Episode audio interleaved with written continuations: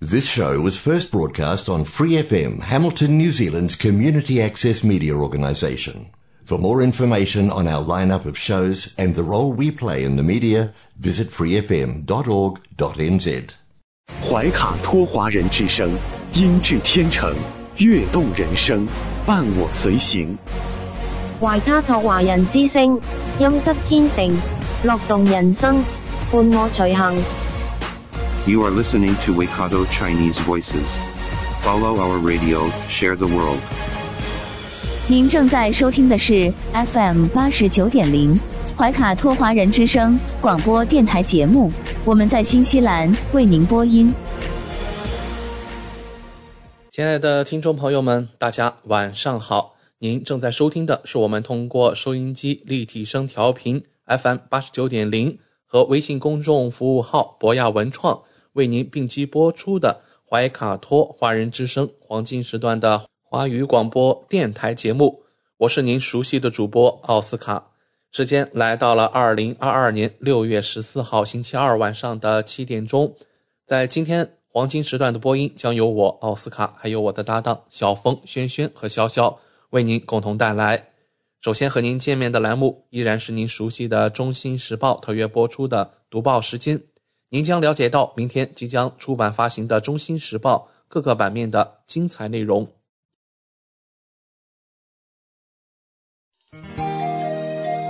关注天下，服务新华，主流视野，时代情怀。读报时间由中新时报特约播出。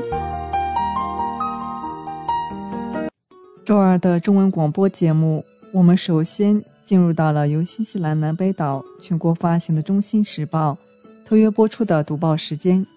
主持人小峰和奥斯卡会在这里和听众朋友们分享明天即将出版发行的《中新时报》各个版面的精彩内容。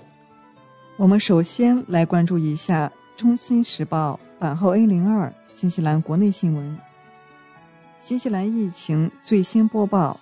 卫生部证实，周二有六千一百三十三例新的新冠社区病例，还有八十二例新的新冠输入病例，有三百七十七人住院治疗，其中七人在重症监护室或高度依赖病房。又有二十三名感染新冠的人死亡，所有病例都是在过去二十四天内死亡的。公开报告的新冠患者死亡总数达到一千三百四十八人，死亡人数的七天滚动平均值为十五人。周二的病例是通过快速抗原检测 （RAT） 和 PCR 检测发现的，分布在以下地点：北地一百九十一例，奥克兰一千八百例，怀卡托四百零六例，丰盛湾二百四十例，湖区九十例。霍克斯湾一百八十六例，中部地区二百三十三例，旺格努伊七十二例，塔纳拉基一百七十九例，东海岸四十二例，怀拉拉帕七十七例，首都海岸五百一十例，哈特谷二百六十一例，尼尔森马尔堡二百四十三例，坎特伯雷九百零四例，南坎特伯雷九十二例，南部地区五百五十一例。西海岸五十四例，有两例地点未知，其中有五千九百四十七例是通过 RAT 检测出的，一百八十六例是通过 PCR 检测出的。过去二十四小时内共进行了三千六百四十五次 PCR 检测，报告了一万三千六百八十九次 RAT 结果，活跃社区病例数为四万一千。八百六十三例，他们在过去七天内被确认，但尚未归类为已康复。迄今为止，新西兰记录的新冠病例总数为一百二十四万二千六百六十例。昨天周一报告了四千四百一十三例新的新冠病例，有五人死亡。下面来关注《中新时报》版号 A 零二第二篇新闻。中国驻新西兰大使馆为在新华人华侨举办端午节小型招待会。六月三日，我馆隆重举办端午节小型招待会，六十余位在新西兰华人华侨组织负责人和其他代表应邀出席。王小龙大使在招待会上发表热情洋溢的讲话，同大家热情互动交流，现场充满欢乐祥和的节日气氛。王大使首先向与会嘉宾致以亲切的节日问候，并感谢大家的热情参与和对中新关系，特别是两国民间往来和服务在新华人华侨工作的长期支持。王大使表示。端午节是有着特殊历史含义的传统节日，是中华民族崇尚爱国主义精神的象征。家国情怀是始终流淌在中华民族血液里的一种炙热情感，是中华文明绵延数千年的永恒基因。正是这种情怀，紧紧地把我们联系在一起，汇聚起无坚不摧的磅礴力量。激励着我们上下求索、自强不息。王大师说：“今年是中国人民向第二个百年奋斗目标进军的关键之年，即将在今年下半年召开的中国共产党第二十次全国代表大会，共是党和国家政治生活中的头等大事，将为中华民族伟大复兴事业举旗定向、擘画蓝图。”今年也是中新建交五十周年，是两国关系发展史上的重要里程碑。在中新双方共同努力下，两国关系总体保持稳步发展的积极势头。虽然两国关系也面临一些挑战，但友好合作始终是主流。只要双方本着相互尊重、求同存异、互利共赢的原则。双边关系就一定会继续向前发展，造福两国人民。王大使表示，民间友好、人文交流是中新两国关系的一个重要支柱和纽带。中新建交五十年来的双边关系发展成就，离不开在新华人华侨的关心和支持。两国关系的健康发展，也为大家在新学习、生活、发展创造了良好的环境和条件。大家有的是第一代移民，而有的已经到了第四代、第五代。但无论如何，大家共同的根都还是在祖国，都与国家通过不同方式保持着密切的联系。党和政府时刻关心着大家，支持和鼓励大家遵守当地法律和习俗，融入当地社会，为当地的经济社会发展做出积极贡献。大家身处各行各业，在各自岗位上积极推动两国人民相互了解，成为架通两国沟通合作的桥梁。我和我的同事们将继续秉持外交为民理念，全力做好服务工作，努力为大家提供协助，永远做大家的安心港和幸福湾。与会代表纷纷表示，衷心感谢王大使，感谢使馆。举办此次招待会，让在新华侨华人深切感受到来自祖国的牵挂和温暖，也更加深了热爱祖国的拳拳之心。衷心祝愿中西友好关系不断传承发展，祝愿伟大祖国繁荣昌盛，国泰民安。让我们来看《中新时报》国内新闻板块第二篇文章：王毅同新西兰外长马胡塔举行视频会晤。二零二二年六月十三日，国务委员兼外长王毅应约同新西兰外长马胡塔举行视频会晤。马胡塔表示，新中建交五十周年是两国关系中的大事，新西兰致力于发展新中全面战略伙伴关系，推动双方经贸等领域务实合作与人文交流。新西兰长期坚持一个中国政策。赞赏中方尊重新奉行独立外交政策，新中可以通过对话实现共同目标，就应对气候变化、抗击疫情、促进地区发展繁荣等领域开展合作。王毅表示，建交半个世纪以来，中新关系历经国际风云变幻，成为不同社会制度、历史文化发展阶段国家合作共赢的成功范例。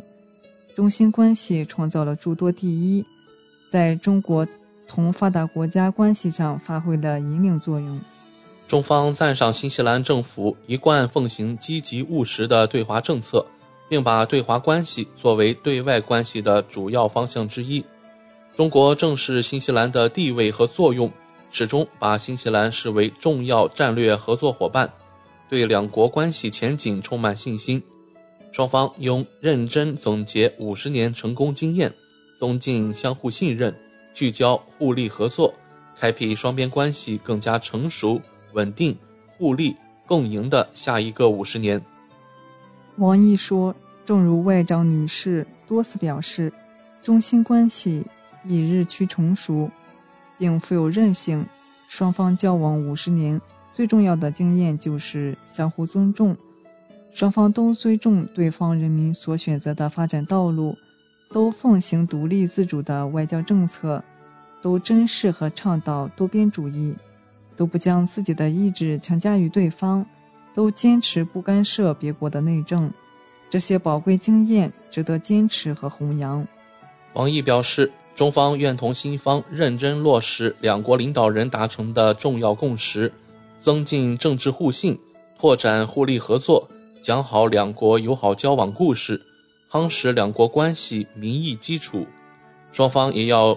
更实施好中新自贸协定升级协议书，用好中新气候变化部长级对话，加快实现绿色复苏。习近平主席先后提出全球发展倡议和全球安全倡议，欢迎新方积极参与。王毅说：“中国同太平洋岛国交流合作由来已久，蓬勃开展，是南南合作的重要组成部分。”作为最大的发展中国家，中国愿同建交岛国分享自身发展机遇，帮助建交岛国加快发展。新西兰是地区多边主义的旗手，始终致力于地区和平与稳定。中国尊重新西兰与太平洋岛国的传统联系，尊重地区既有合作机制。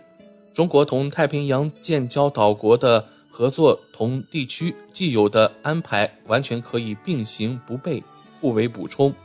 根据岛国的愿望，中方愿继续同新方开展更多三方、多方合作项目，共同打造开放包容、团结合作的南太。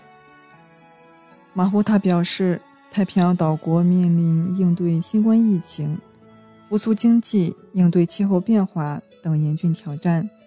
新中应通过双边和多边平台，支持岛国克服上述挑战。新方认为，全球发展倡议和全球安全倡议具有战略意义。新方愿同中方一道就全球发展和安全作出共同努力。双方还就共同关心的国际地区问题交换了意见。让我们来看《中新时报》A 零二第三篇文章。何颖总领事出席汉语桥中文比赛颁奖典礼。六月十二日，何颖总领事出席在坎特伯雷大学举办的汉语桥新西兰南岛中文比赛颁奖典礼，并为获奖者颁奖。克莱斯特彻奇市议员陈金龙先生、新西兰全国汉语教学顾问戴兰女士、坎大孔子学院宋志芳院长。及有关学校师生和学生家长等出席。何总在致辞中高度赞扬参赛选手的汉语水平和对中国文化的喜爱与理解，并表示今年是中新建交五十周年和路易爱黎诞辰一百二十五周年，两国各领域的务实合作不断深化，给两国和两国人民带来实实在在的利益。也给青年学生带来更多职业发展的机遇。希望新西兰青年学生学好汉语，把握机遇，传承爱黎精神，做两国民心相通的使者，中信友好关系的推动者。何总还对坎大孔子学院和南岛各有关中小学汉语教师克服疫情带来的诸多不便和困难，为此次。汉语桥中文比赛付出的努力表示敬意，预祝南岛选手在接下来的全国、全球决赛中取得好成绩。颁奖典礼上，旅新青年二胡演奏家赵建飞演奏的《万马奔腾》和获奖同学的才艺表演精彩生动，赢得全场阵阵掌声。下面来关注《中新时报》B 零二财经版第一篇文章：预期未来数年新西兰经济增长将放缓。新西兰经济研究所周一发布的最新预测共识报告当中，新西兰经济研究所下调未来几年新西兰经济增长前景。尽管新西兰经济开年强劲，报告中下调未来几年新西兰经济增长前景，体现出对2023年大多数行业活动颓废的预期。这些负面因素包括全球供应链持续中断，因为全球各国将持续努力应对新冠疫情、俄乌战争和利率上升。家庭和企业开始感到更加悲观。与此同时，通胀前景已得到上修，这表明预期新西兰经济将持续处在通胀上升当中。预计到二零二四年三月的国内生产总值年率将放缓至百分之二以下，然后在随后的一年略有回升。接受调查的经济学家预测，二零二二到二三年。国内生产总值增长将达到百分之二点九，二零二三到二四年经济增长将达到百分之一点九。随着全球主要央行强调对通胀的担忧加剧，并开始收紧货币政策，利率前景将再次得到上修。尽管邮储行很早就开始收紧货币政策，其他央行也纷纷效仿。但这降低了以新西兰元计价资产的收益吸引力，这一预期对纽元美元构成压力。继上述报告后，本周四新西兰将公布新西兰国内生产总值。让我们来看《中新时报》财经版第二篇文章：信贷再收紧，ANZ 澳新银行上调压力测试利率。作为新西兰最大房贷供应商。ANZ 澳新银行现已将压力测试利率提升至百分之七点六。ANZ 发言人证实，从周一上午开始，银行的压力测试利率已从百分之七点三五上调。随着贷款利率不断变化，压力值也会相应调整。自五月初以来，ANZ 压力测试利率由百分之七点一五升至百分之七点六。相当于借款人的可负担能力缩水百分之四。换言之，如其他条件相同，以前可借款一百万纽币，如今仅能借到九十六万纽币。尽管压力测试利率上调会影响借款人的融资能力，然而房价也在小幅回落。贷款变化与房价变化两相抵消，意味着实际购买可能不会受到太大影响。除 ANZ 以外，其他银行也有新动作。BNZ 近日宣布上调定期房贷利率，其中一年期升至百分之四点八五，两年期升至百分之五点一九。下面来关注《中新时报》财经版下一篇文章：新西兰果蔬价格一年上涨了百分之十，水果和蔬菜的成本从去年四月到今年五月上涨了百分之十。人们对生活成本危机的担忧不断加剧。根据新西兰统计局食品价格指数的最新数据，与去年同期相比，2022年5月食品价格上涨了6.8%，而2022年4月与2021年4月相比，上涨了百分之六点四。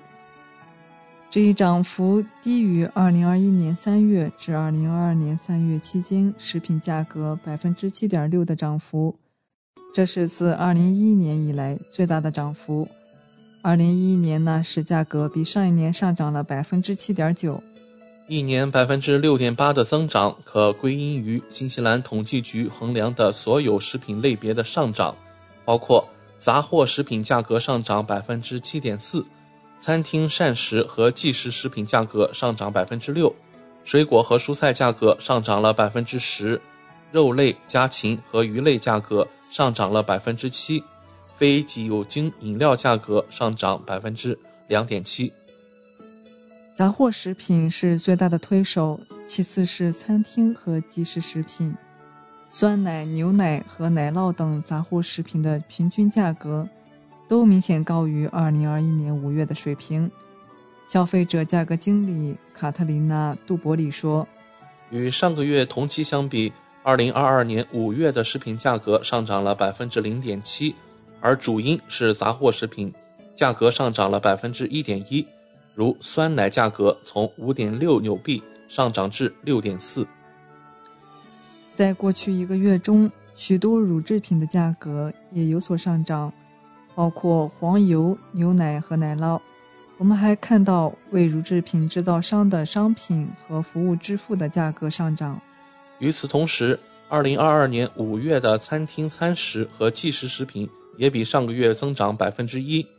在此之前，今年3月至4月期间增长了百分之一点四。这是十多年来最大的月度增幅，除去常规季节性影响后，食品价格上涨百分之零点八。下面来关注《中新时报》C 零二旅游版第一篇文章：燃油成本翻了两倍，纽航提高票价归咎于成本上涨。不断上涨的燃油和其他成本，促使新西兰航空公司提高机票价格。该航空公司表示，现在从奥克兰飞往洛杉矶的客机燃油成本是2020年的两倍。随着需求增加和通货膨胀加剧，这将导致一场价格风暴。其他成本也在上升。首席执行官说，同时伴随着航班的高需求，意味着您将在网上看到比我们平时更高的票价。我们尽最大努力使票价保持在最低水平。未来三个月，我们的国内航班有超过十万张机票低价低于一百纽币。到七月份，我们的国际航班每周将增加四万个座位。纽航在三月份就表示，燃油价格和通货膨胀导致国际航班机票价格上涨，高达百分之五。建议尽量避免高峰旅行时间，选择在中午出发，或在预定旅行日期的前后两天多对比一下价格，乘客可能会找到更便宜的票价。该航空公司目前开通了十九个国际目的地，到下个月将增加到二十七个。最后，让我们来到《中新时报》C 零四法律版第一篇文章：总理承认前警察部长迷失了方向。总理在宣布对内阁职位进行几项重大调整时承认，由于帮派关系日益紧张，他的前警察部长威廉姆斯已经迷失方向了。威廉姆斯的一位女发言人表示，目前他拒绝接受采访。在宣布新任警察部长时，阿德恩还表示，自2020年大选后，拥有打击家庭暴力。和性暴力背景的威廉姆斯获得职位以来，过去十八个月里，关于警察所象征的含义发生了明显变化。围绕武装犯罪小队的一些倡议以及对文化变革计划的担忧存在着争议。阿德恩说：“当时的威廉姆斯部长在我看来是合适的人选。现在部门的重点已经改变，因此我们选择了改变部长阵容。”阿德恩表示。他和作为保护和残疾人部长留在内阁的威廉姆斯都认可，现在已经失去对警察需求的方向和关注了。至关重要的是，我们的重点是要支持警察，并且实施我们在前线的创纪录投资，通过我们进一步的枪支法改革，并制定额外的措施来应对当前的帮派紧张局势和暴力升级。虽然目前这个方向已经迷失了，威廉姆斯是一位有能力的部长，我对他有信心，这也是他仍在内阁的原因。以上就是今天读报时间的全部内容。在此，我们也感谢《中新时报》对本节目的大力支持。《中新时报 Asia Pacific Times》，新西兰南北岛全国同步发行，关注天下，服务新华。即刻关注官方微信公众服务号“中新华媒”，在线读报、华语广播、视频报道，应有尽有。您关心的时政新闻，您关注的生活爆料，您想知道的商业资讯，您想了解的社会百态，离不开您的《中新时报》。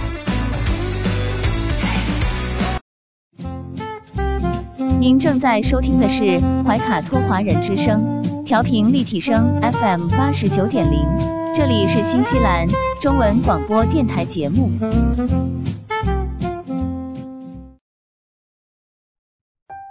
光影随行，戏如人生。怀卡托华人之声中文广播带给您精彩经典的影视剧和纪录片分享，让我们与您展开一段胶片之旅，共同陶醉于光影世界。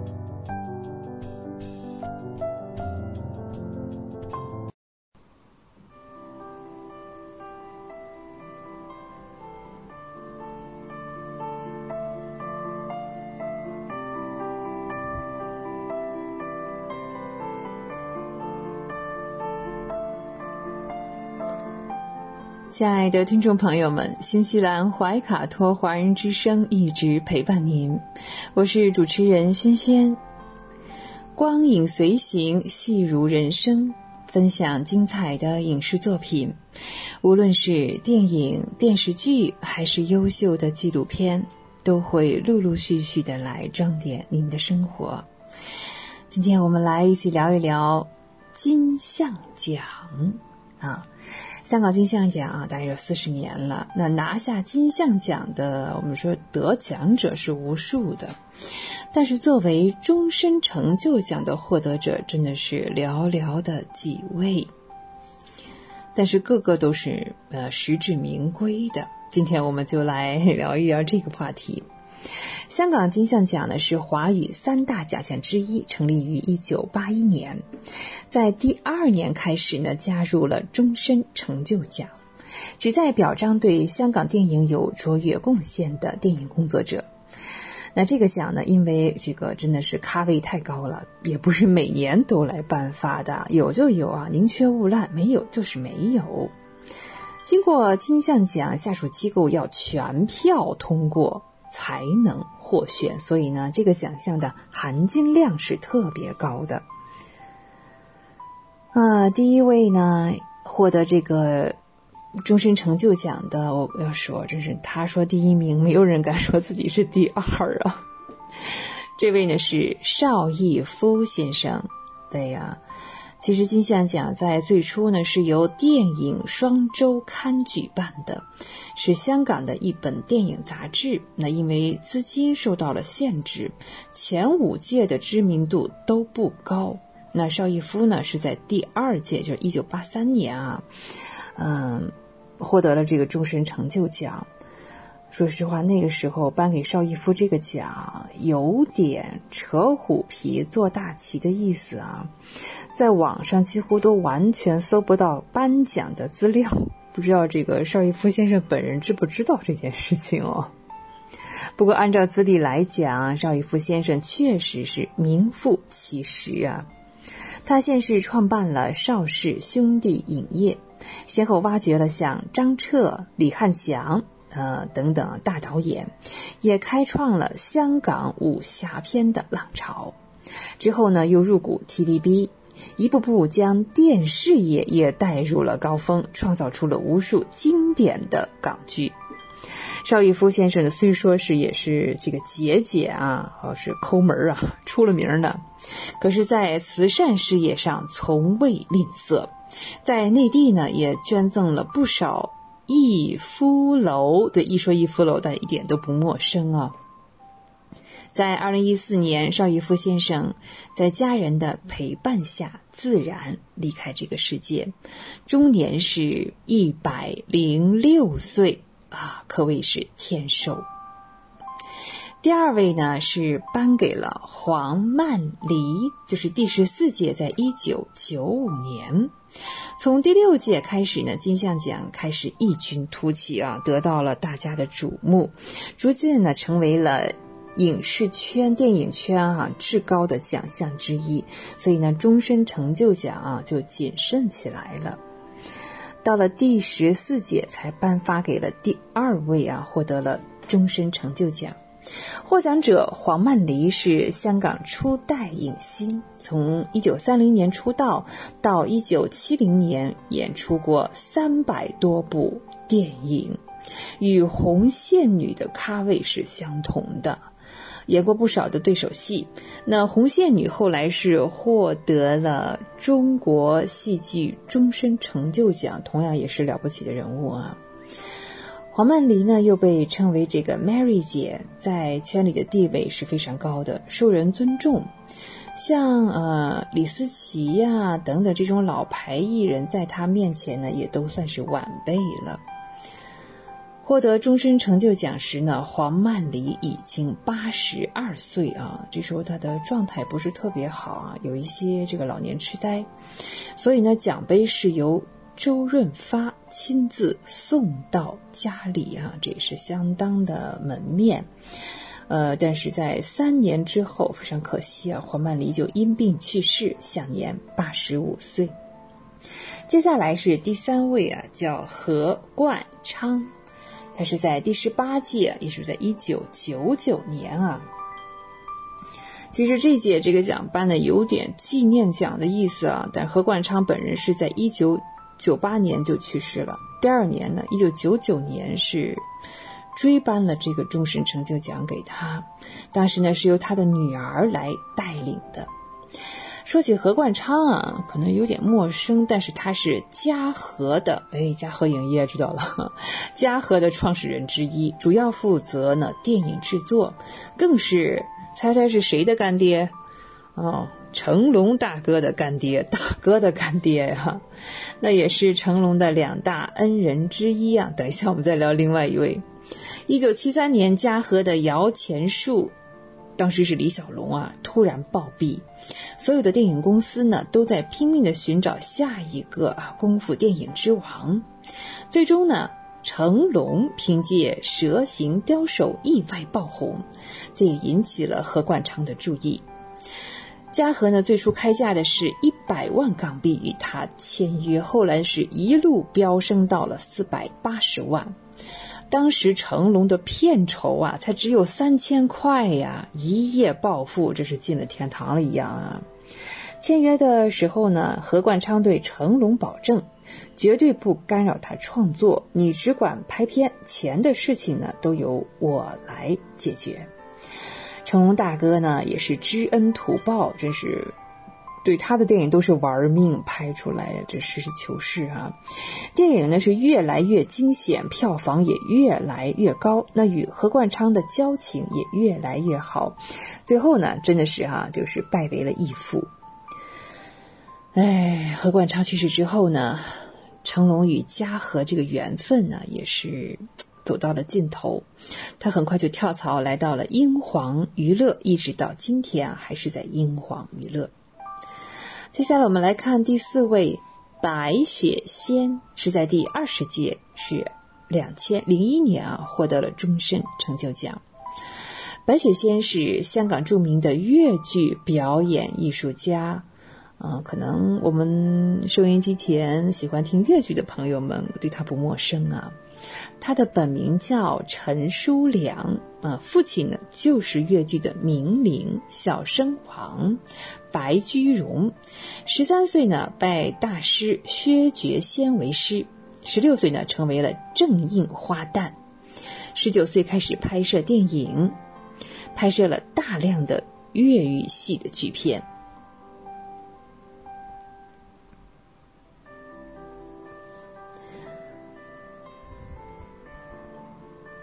两千零一年获得终身成就奖之后呢，白雪仙也是迎来了获奖的一个爆发期啊，又赢得了香港艺术发展终身成就奖，还有紫金星奖章等等。如今啊，白雪仙呢依旧在世，她已经九十四岁了。虽然一生呢没有结婚，也没有子女，她把她的精力呢都放在了粤剧艺术呃事业上面，非常值得敬佩。好，我们刚才来聊了这位啊，张彻哇，这是在第二十一届上获得终身成就奖，那是在两千零二年了。张彻是新派武侠片的开创者，挖掘了不少的人才，比如说狄龙，我们前期聊过的姜大卫先生是，还有王宇、吴宇森、刘家良等等啊啊，对，还有陈慧敏大哥，呃，日后呢也真的都是成了影坛的大哥。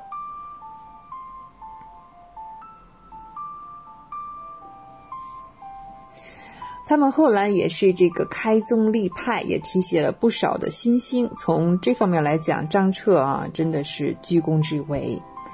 颁这届奖的时候，张彻当时已经是呃，嗯，病重了一些哈。主办方担心呢会留下遗憾，果断的将这个终身成就奖直接呃到他的府上啊进行了颁奖。那不久呢。哇，张彻先生真的就因病去世了，享年只有七十九岁。张彻成名是很早的，六十年代就已经在影坛呼风唤雨。这那个时候是还没有设立什么奖项啊。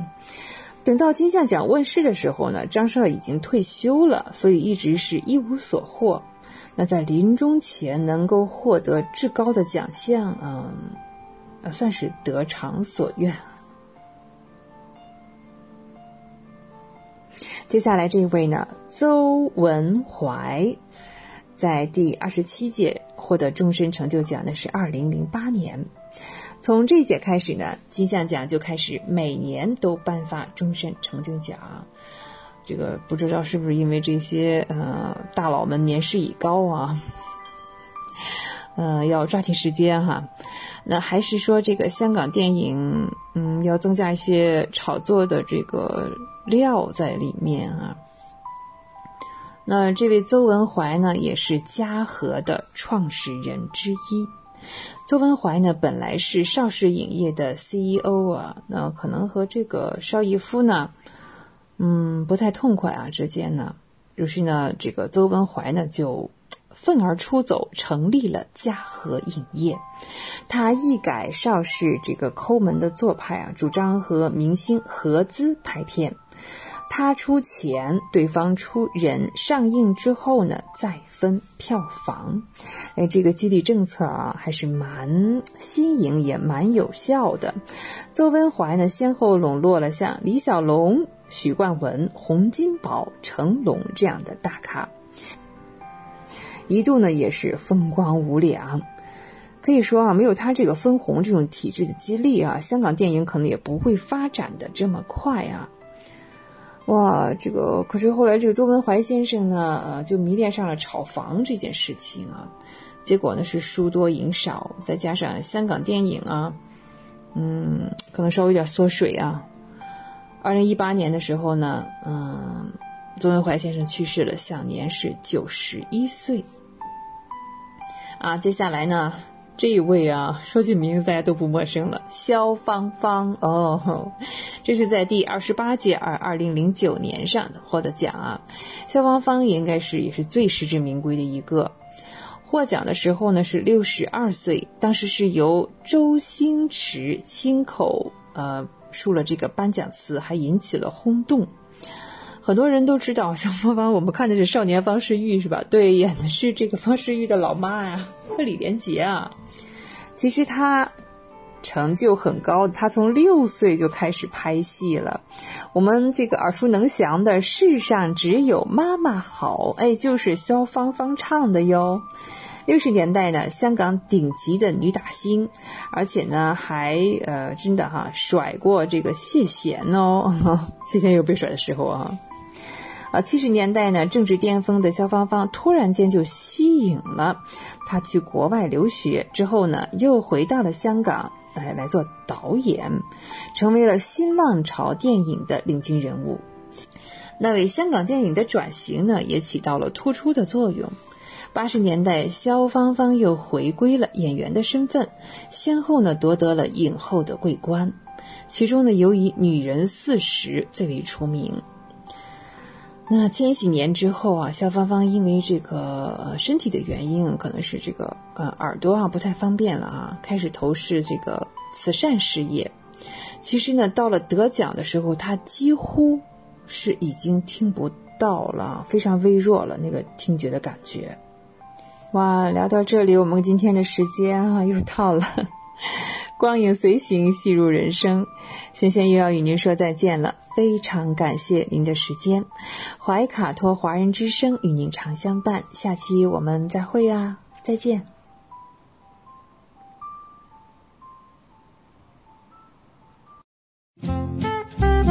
您正在收听的是怀卡托华人之声，调频立体声 FM 八十九点零，这里是新西兰中文广播电台节目。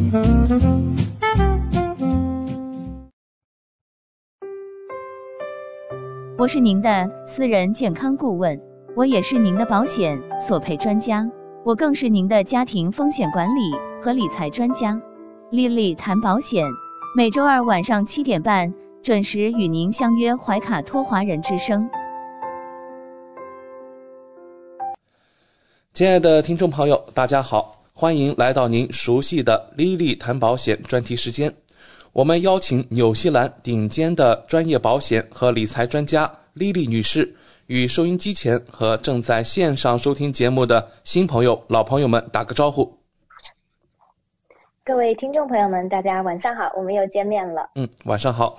我们知道您是全球百万圆桌 MDRT 顶尖会员，纽西兰第一位获得全球华人金融保险业最高荣誉国际龙奖 IDA 白金奖的保险顾问，新西兰保险行业大奖 Ascent 最高奖项白金奖和 Apex 最高奖项白金奖的获得者。很高兴您做客我们的节目。谢谢阿斯卡。嗯。上期的节目中，我们聊到了新冠对于保险行业的影响，以及在全球范围内保险公司或再保险公司针对新冠做出的核保或者是保单调整等等。今天，我们请丽丽来跟我们聊一聊医疗保险中对于怀孕生产方面的保障。首先啊，请教您，我们购买的高端医疗保险中有针对怀孕生产方面的保障吗？嗯，谢谢奥斯卡。嗯，呃，首先第一个要说的呢是，其实怀孕生产呢，它是在我们购买的高端医疗保险中呢，它是属于 general exclusion，叫大免责。嗯，但是呢，不同的保险公司跟不同的保险计划，它会有一些怀孕生产方面的部分的保障。嗯，呃，有的公司呢，它是作为 loyalty benefit；有的公司呢，它就是在保险中，就是以一个小的这种。benefit 出现的，嗯，那么 in general 来讲呢，我们在纽西兰呢，怀孕生产是免费的，不需要花钱，然后呢，也不需要等待，因为生孩子嘛，两条人命是很大的事情，所以整个的这个纽西兰的公立呢，其实能够提供非常非常好的保障。那么我其实理解呢，就是因为作为我自己也是三个孩子的妈妈，然后呢，我很多的客户，你比如说从国内来的移民啊，然后呢，或者在这边生第一胎，有的时候可能是第二。二胎，嗯，很多人他都可能会比较焦虑，因为没有什么选择。因为在国内的话，大家可以选择去啊医院，然后找不同的医生，是的，然后呢，主任医生啊等等。那么在纽西兰的话呢，因为我们的公立医疗系统呢，其实能够为产妇啊。提供非常好的照顾，然后包括新生儿，所以呢，其实它整个的服务都是免费的，而且不需要等待。所以呢，我们在纽西兰呢，我先跟大家简单的讲一下，我们在这边就是怀孕生产整个的一个程序。嗯啊，那当然就说如果。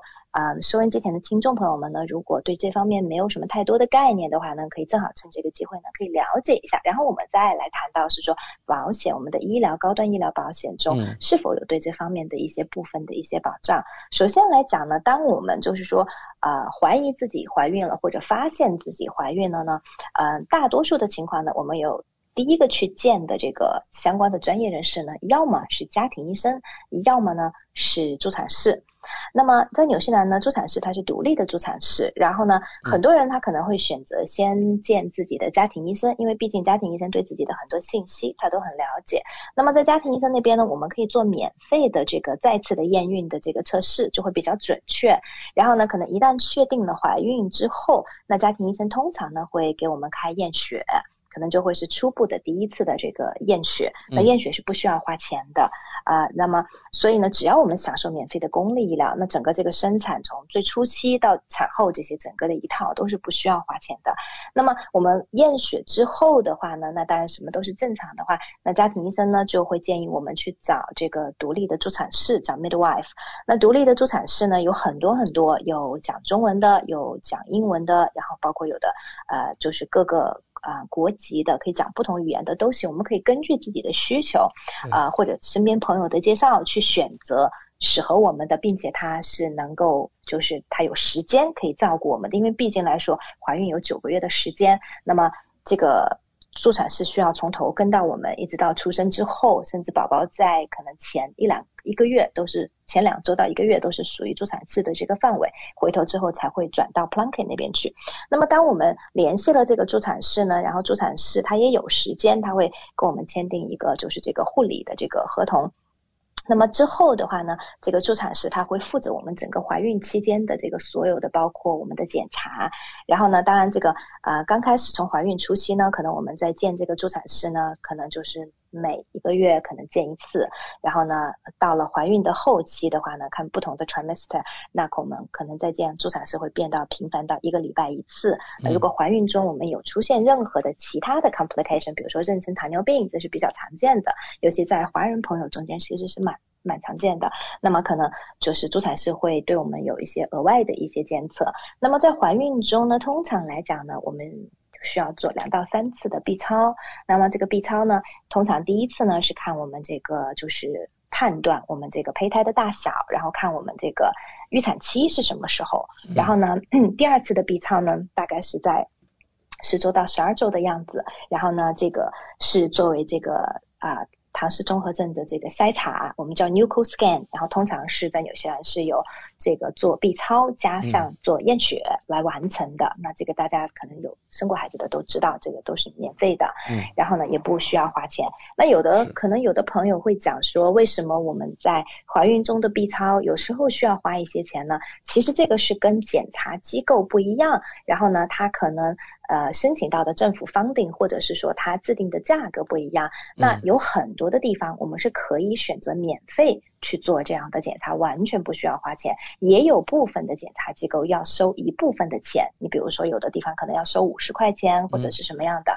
那大家，就像我讲的，大家可以选择不需要花钱的地方，所以那整个整个过程就都不需要花钱。然后第二次的这个 B 超呢，就刚才我提到第三次的 B 超呢，可能就是在二十周的样子啊，可能再做一个这个 B 超，看看这个孩子成长的这个问题。那个时候就能够看到性别了。我们大家就是想要知道的这个性别。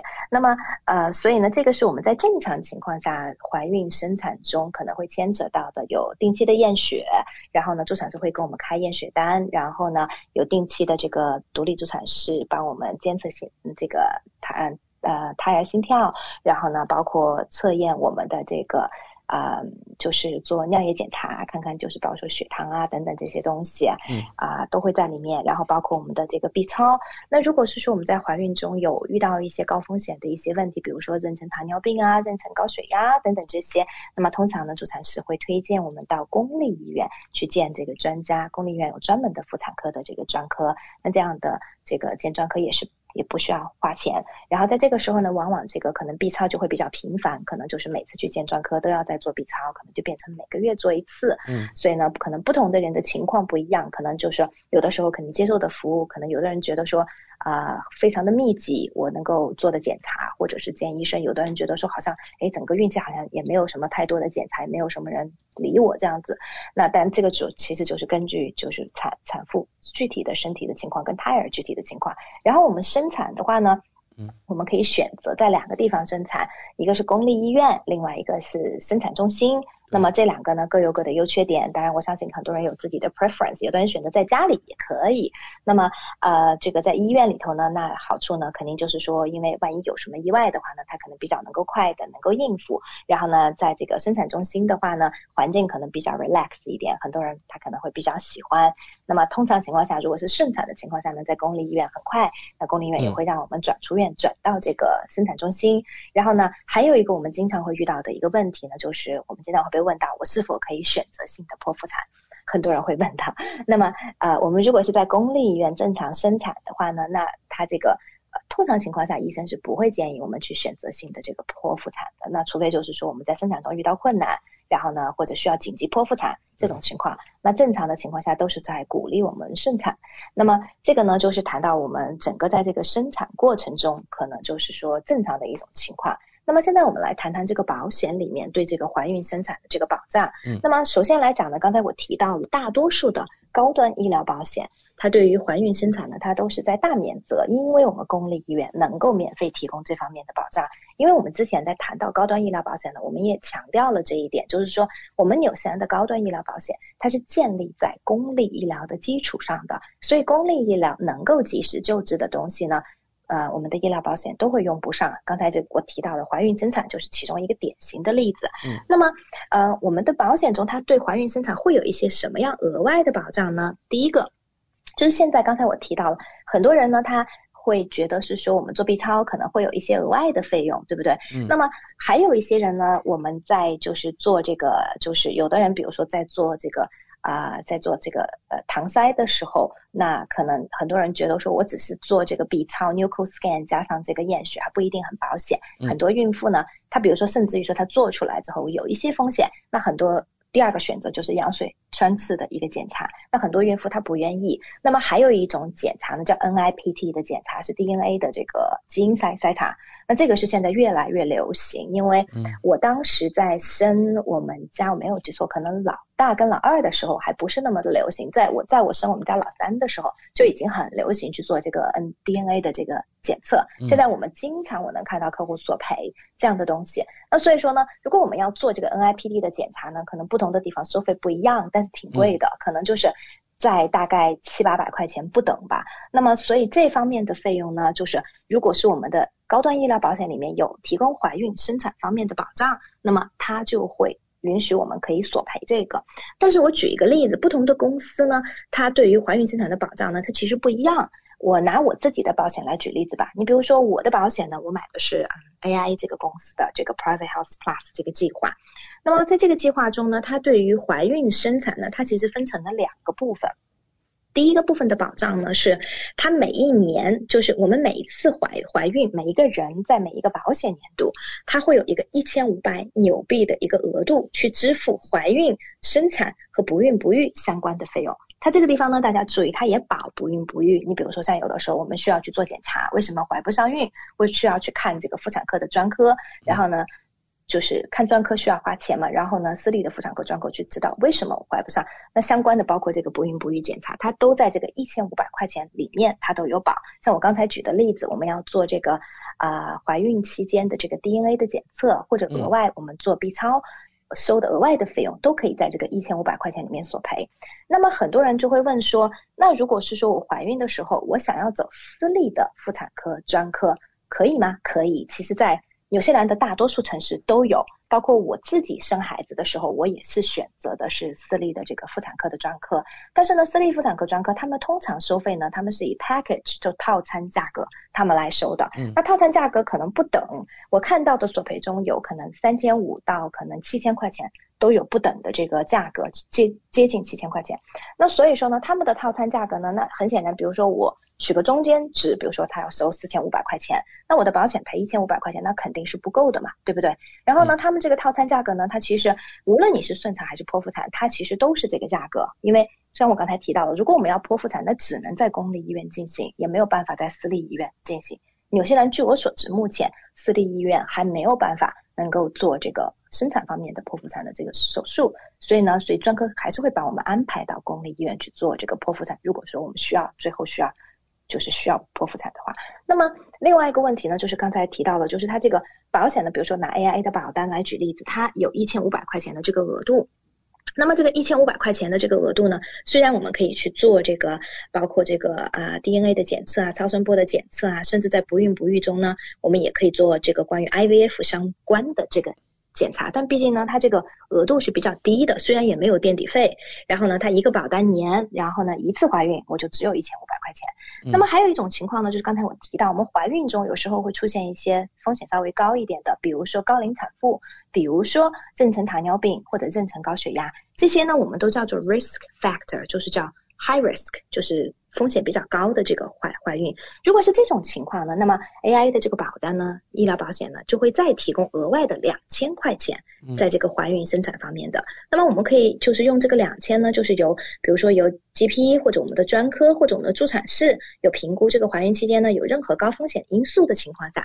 刚才我举的例子，比如说妊娠糖尿病啊、妊娠高血压，我们需要进行相关的检查或者治疗，我就会有额外的这个两千块钱。这个两千块钱呢，就是在一个保单年中会有两千块钱。那所以这个两千块钱加上前面的一千五呢，如果我同时符合这个后面的这个条件的话，那我就可以有三千五百块钱。我可以索赔，然后另外一个呢，在 AIA 的这个保单中，它比较好的呢是，如果是说我跨了一个保单年，比如说因为怀孕时间比较长嘛，对不对？有九个月，正好呢，我可能有跨了一个保单年，那我这个两千呢，我就可以索赔两次。所以说呢，最好的情况下的话，客户呢可以索赔拿到了四千加上一千五，可以是到五千五百块钱。所以呢，这个就是说。在很多数的情况下，就够我们去支付这个私立的这个产科方面的这个套餐的价格。但是呢，它有一点剖腹产它是不包括在内的，所以呢，只就是我们的这个啊专科只要不特地说明这个钱是用作剖腹产的，其实都没有问题，因为。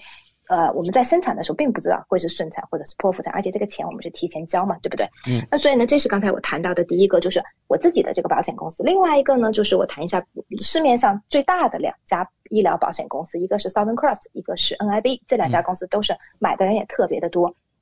Southern Cross 这个公司呢，如果比如说我们买的计划是 Southern Cross，比如说最流行的叫 Wellbeing Two 这样的计划的话呢，那购买了保险，它一年以上呢有这个产科、妇科专科或者麻醉师提供的这个护理和服务，它包括了 B 超啊、多普勒超声波啊，像这些，它每年呢它有提供七百五十块钱的这个索赔额度，但是我们需要负责这，我们需要支付垫底费。然后呢，所以它有一些条件，第一个是要等十二个月，然后呢，第二个呢就是我们需要付垫底费，它最多会赔到七百五十块钱，所以它额度呢不多不多。然后呢，另外一个的话呢，就是我们如果有的客户买的是 Southern Cross 比较贵的产品叫 Ultra Care，因为 Ultra Care 呢，它里面呢有包括了就是含家庭医生跟买药这个部分，那么所以说呢，在 Ultra Care 呢，它的额度就会比它的这个 Wellbeing Two 的这个额度要高一些，它会提供到一千块钱。对它的这个索赔的这个额度，但是也是要等一年。对，嗯，然后呢，还有一个呢，就是呃，我们刚才提到的这个啊，刚才我们提到的，在这个 NIB 的这个计划，那 NIB 呢，也是一个比较流行的一个医疗计划，高端医疗保险的计划。那 NIB 的话呢，它对于单次怀孕来讲呢，在一个保单年中呢，它目前的额度算是最高的，在。行业中，目前就是三三家公司对比中，在这三家公司中算是最高的。它每年呢，每一次怀孕，它每一次怀孕，它可以提供到四千块钱的这个关于怀孕中由家庭医生、专家或者是助产士评估怀孕期间有高风险因素。它这个注意大家注意，就是它有高风险因素需要进行相关检测等等。然后呢，它会保到四千块钱。但是呢，NIB 的它这个四千呢，它仅仅是叫做 obstetric care 的这个。就是 benefit，它不会把不孕不育这一点，所以呢，这个是一个小的这个区别，对，而且呢，它也是有特别说明是剖腹产，还有宫外孕，它是不包括在里面的，对，所以这就是呢，可能市面上比较流行的三家公司，我们刚才做的一个这个对比。嗯，感谢丽丽带来详细的介绍。那大家比较关心啊，我们在索赔的时候需要注意哪些问题呢？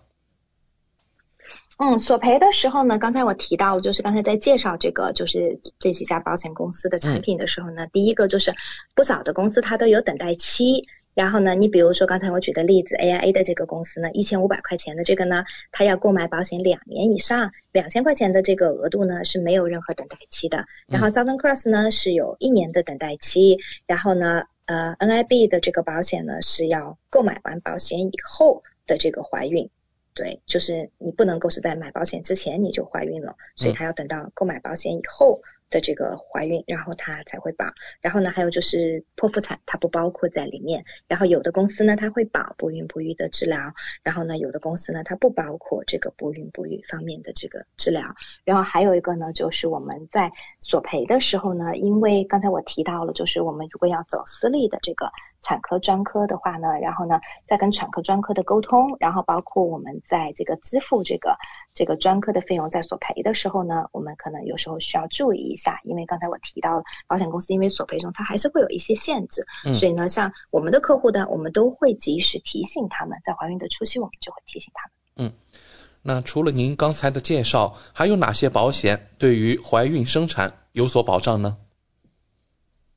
嗯，没错，就是怀孕生产呢，因为是个风险很高的事情，对于妇女来讲，那所以说呢，我们经常也会遇到客户会询问，是说，呃，但我们的大病保险会保吗？我们的人寿保险会保吗？嗯，那我们从这个就是 general 的角度来讲呢，那如果我们因为怀孕遇到了，你比如是说很不幸遇到了风险非常大的，然后比如说导致引发其他的并发症去世，那人寿当然是会赔。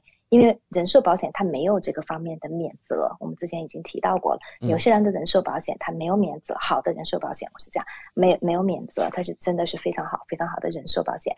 那大病这个保险呢，如果我们怀孕中遇到了意外，就是有一些并发症符合这个大病的这个索赔，那当然大病保险它也是会。赔的，我之前有遇到过，就是呃，客户因为怀孕引发的肺动脉高压非常大的这个疾病，最后大病也是有索赔。虽然救治呢是在公立医疗免费进行的救治，可是大病保险呢是正常索赔。大病保险它就是说，只要你符合它的条件，无论是我之前提到过的，我们因为不幸感染了新冠，然后呢进重症监护，或者是我打了疫苗造成了一些，或者因为怀孕造成了。这个严重的一些啊反应，只要达到了它的这个索赔的标准，它都会理赔。另外一个呢，就是我们的大病保险里面呢，有的保险公司呢，它其实里面它有赠送一些保障，怀孕生产方面的保障。我还是拿我自己的保险来举例子，因为这个比比较好举举例子。比如说 AIA 的保险，它里面有赠送叫新生儿保障。新生儿保障呢，就是。它是自动送的，你购买了这个大病呢，它就自动会送。就是说啊，如果是说这个新生儿出生出现了五种中的任何一种。的这个先天性的残疾，那么它就会一次性的理赔。你比如说像兔唇、唐氏综合症、脊柱裂，然后呢失明、完全失明，或者是说缺少就是两个这个啊我们的肢体，包括手或者脚等等这样子。嗯。然后先天性肢体残缺这些，它就是会有新生儿的这个保障里面的这个索赔。然后呢，嗯，当然它这个它是说的，它这个就是定义是要就是出生的时候患有。五种特特定先天性疾病中任何其中一种，并且在出生三十天后要存活下来，然后呢，他会赔到我们的保额百分之五十，最高达到五万块钱。但是呢，我们索赔这个不会降低我们投保的，我们大人投保的这个重疾保险中的这个保额，它是它是不会降低的。所以这个是大病中第一个是自带的。另外呢，我们在购买大病保险呢，我们可以选择性的投保呢，它叫。Maternity 的一个保障，就是怀孕生产方面的这个保障。当然，这个选择性的这个保障呢，它叫 optional children and maternity benefit，就要单独的加钱。当然也不是很贵。那这个保障呢，它其实主要是把怀孕中呢三种比较严重的这个。怀孕中出现的意外，第一个呢，子痫，我之前也有客户索赔过。然后第二个是葡萄胎，然后呢，第三个是弥散性血管内凝血，就叫我们英文简称叫 DIC，这个是很严重的。那我们遇到任何这三种中的这个怀孕中的 complication。这个妊娠一定都需要终止，因为风险是非常大的啊。那么所以呢，它我们如果有加选这样的保障的话呢，那么它就会理赔。但它理赔呢，它因为这个加选的这个保额并不是很，就是这个这个这个保障并不是很贵，所以它的理赔呢就只有一万块钱，也不是很多。但这个理赔呢也不会降低我们本来购买的大病的这个额度。所以目前来讲呢，这个就是我们的重疾中能够对我们提供的这样的一些保障，对。感谢丽丽今晚带来医疗保险中对于怀孕生产方面保障的精彩介绍，和听众朋友分享了最新的业界资讯。选择丽丽就等于选择了一位私人健康顾问、保险索赔专家、家庭风险管理和理财专家。再次感谢您今晚带给我们的访谈节目。嗯，谢谢大家。如果大家还有额外的问题呢，欢迎大家下来以后呢可以联系我，添加我的微信，微信 ID 呢是 n z l e e l e e，或者搜索我的手机号码零二一八九六三五八，然后可以单独跟我咨询。嗯，好的，谢谢丽丽，我们下周老时间和大家空中电波再见。谢谢，我们下周见。跟 Lily 买保险，关键时刻从来不会让您失望。听众朋友不但可以在每周二晚间七点半收听到 Lily 在怀卡托华人之声的专题节目，还可以在每周全国出版的《中新时报》财经、保险、金融版面找到 Lily 的专栏文章和联系方式。我是您的私人健康顾问，我也是您的保险索赔专家。我更是您的家庭风险管理和理财专家，丽丽谈保险，每周二晚上七点半准时与您相约怀卡托华人之声。怀卡托华人之声，音质天成，悦动人生，伴我随行。怀卡托华人之声，音质天成，乐动人生，伴我随行。You are listening to Waikato Chinese Voices. Follow our radio, share the world. 您正在收听的是 FM 八十九点零怀卡托华人之声广播电台节目，我们在新西兰为您播音。感受东方文化，体验汉语魅力。怀卡托华人之声电台主播轩轩主持，中文了不得，让您足不出户，感受地道中文。轻松学汉语，快乐中国行。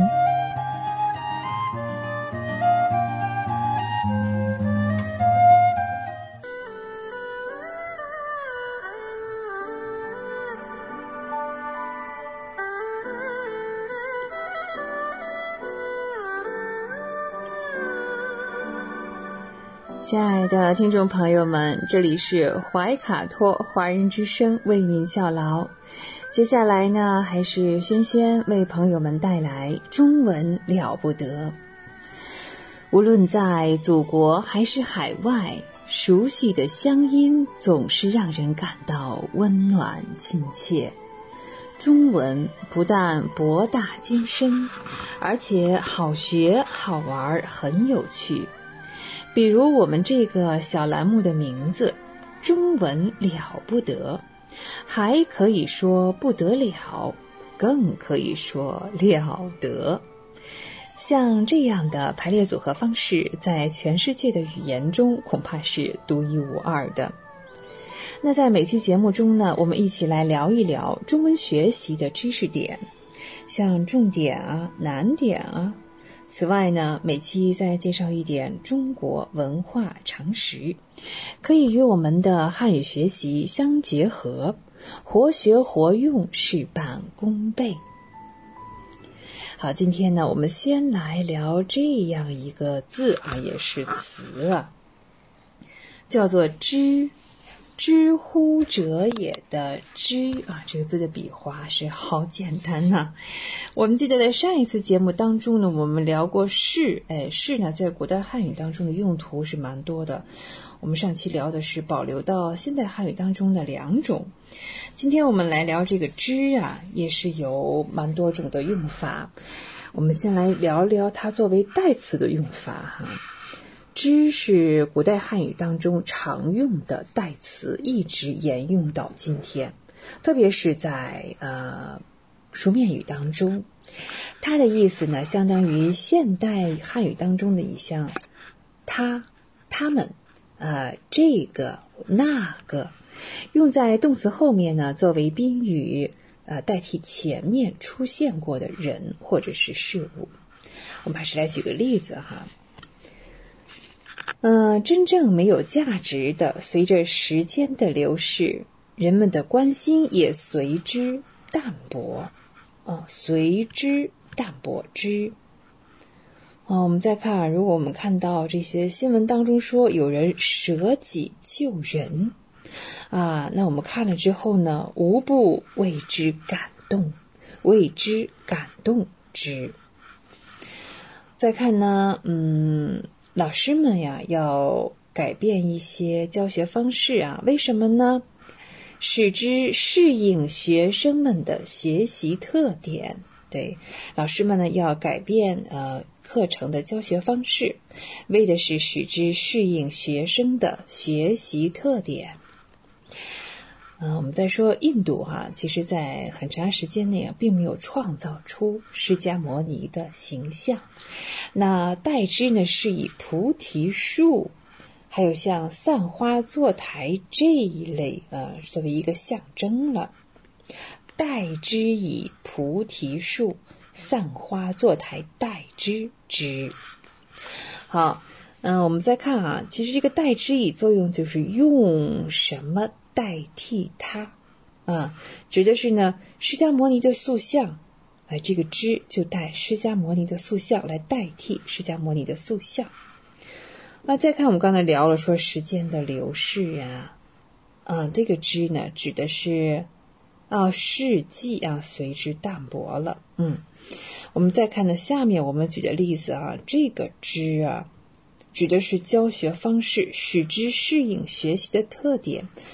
那是什么适应学生特点？我这个之带的是对我前面聊的教学方式呀。成语当中啊，这个用的之简直太多了，求之不得是吧？再来，取而代之。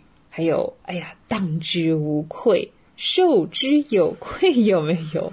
呃，还有像置之度外等等，啊，这些是常用的。那这个之呢，代表的对象，我们聊天的当中呢，或在句子的上下文当中呢，是一目了然，非常明确的。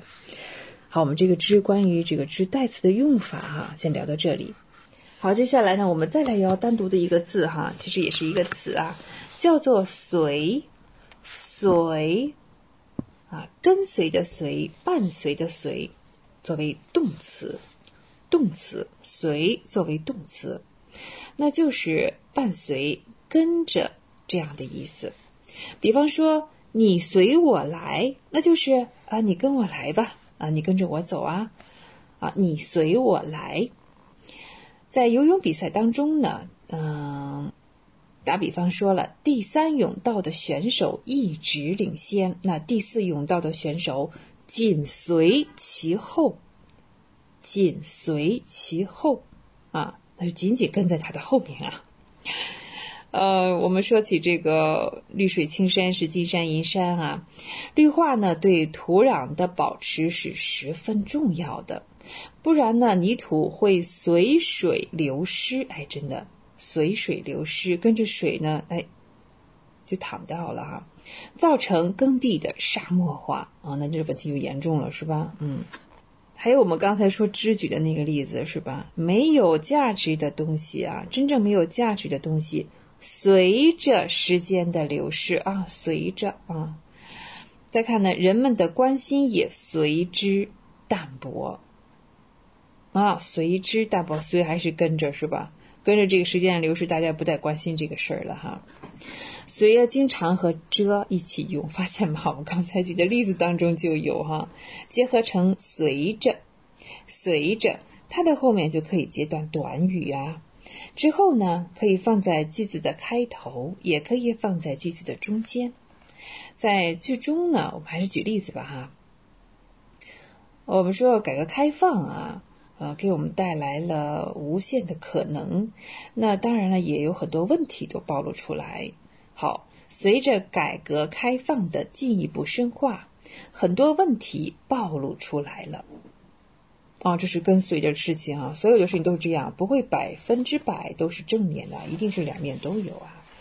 随着改革开放进一步深化，很多问题都暴露出来了。嗯。那当然，看改革开放之后呢，我们的物质生活水平是不是有了极大的提高啊？真的，目前真的来看是发展到了物质极大丰富的水平啊。好，那物质生活水平也随着经济的发展而提高。是的，改革开放以来呀，物质生活的水平随着经济的发展而提高。随着，在句子的中间是吧？随着谁呀？随着经济的发展提高的。我们再来聊，呃，一组近义词，我们比较一下哈。像常用的啊，特色、特点、特征。哦，乍一看哈，这这三十一家都姓特，还有名字不一样哈。哦，特色、特点、特征都是名词，那这个词义呢，都指人或者事物哈非常独特的不一样的地方。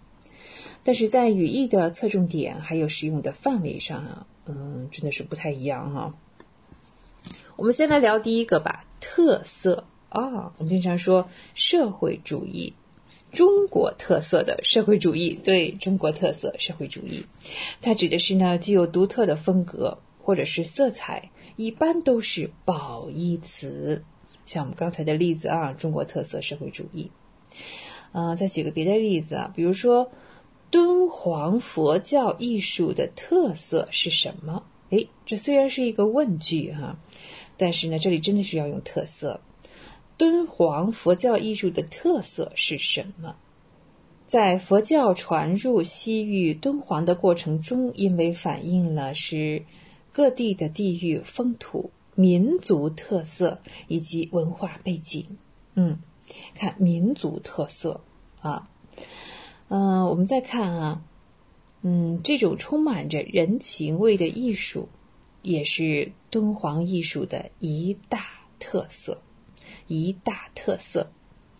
我们再看啊，西南旅游的特色在于它的山水植被和民俗。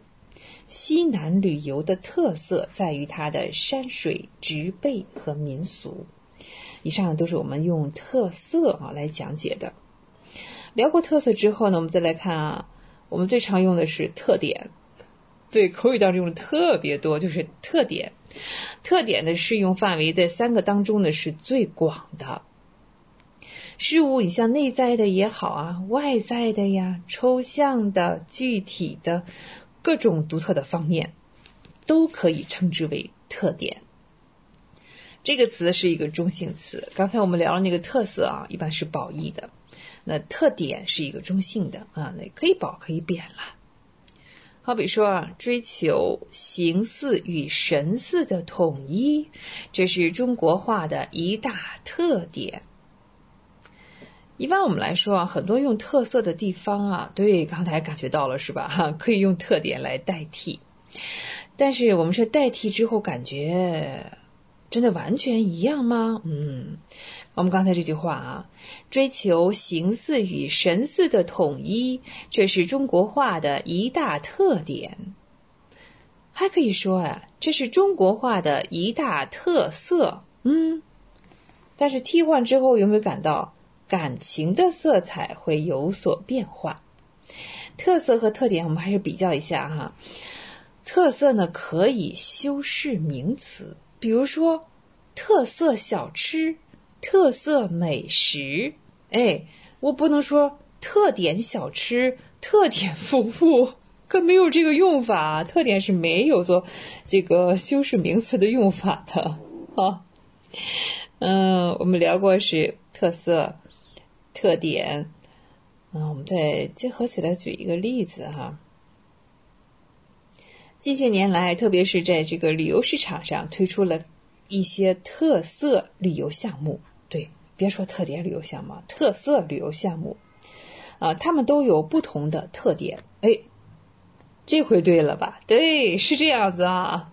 近些年来呢，旅游市场推出了一系列特色旅游项目，他们都有不同的特点。那有什么特点呢？比方说，我们说这个自助啊，可以自助种植采摘。啊，可是大家都体验过啊，是什么草莓啊、樱桃啊，各种啊。还可以住农家院、吃农家饭等等啊，好，这是特点了。刚才我们聊三个是吧？特色、特点，还有一个特征。特征指的是人或者是这个事物啊、物品外表或者是形式上所具有的标志。好，比如说体貌特征。比如中等身材，呃，脸怎么样啊？哪里有什么比较特别的地方哈？啊，我们这个说说唐代啊，以丰满为美，其实真的不是胖哦，不是肥胖啊。唐代以胖为美吧，哈。壁画所反映的正是那个时代的特征，哎，时代的特征。唐代以胖为美，壁画所反映的也正是那个时代的特征。小学及学前教育要注意儿童心理特征哦，这一点非常重要。特别是呢，在这个阶段，如果搞了过多的，嗯，提前的教育，我们说内卷的这种教育之后呢，儿童心理问题一旦造成，解决起来就不是那么容易喽。包括青少年也是啊，提前学习啊，内卷式的学习啊。心理上的问题造成了之后，他不像这个身体上哪里不舒服那么显性，但是呢，对他的人生的影响呢是破坏性的啊，是巨大的。所以我们一定要在合适的年龄段啊，符合孩子的心理特征去学他啊需要学的该学的东西。嗯，我们再看啊，公主岭出土的人类头骨化石显示出。那我们举个遥远一点的例子吧啊，不说这事儿了。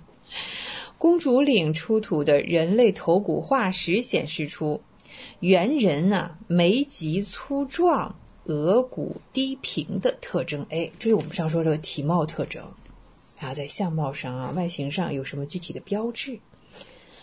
这话说回来啊，其实呢，特征和特点也是可以替换的。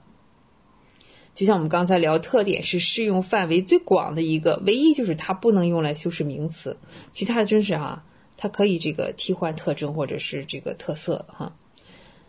嗯，你像我们刚才那句话说，小学及学前教育要注意儿童心理的特征，那我们说要注意儿童心理的特点那，当然也可以啊，嗯。当然，这替换之后哈，我们这个侧重点啊，这语义上好像也是肯定不能完全一样，有所变化了。好，今天关于啊汉语的这个知识点呢，我们聊了知，知乎者也的知，随，跟随的随，然后呢，我们又比较了一组三个词，呃，特色、特点和特征。对，接下来哈，毫无悬念，我们要进入这个大型的中国历史文化节目。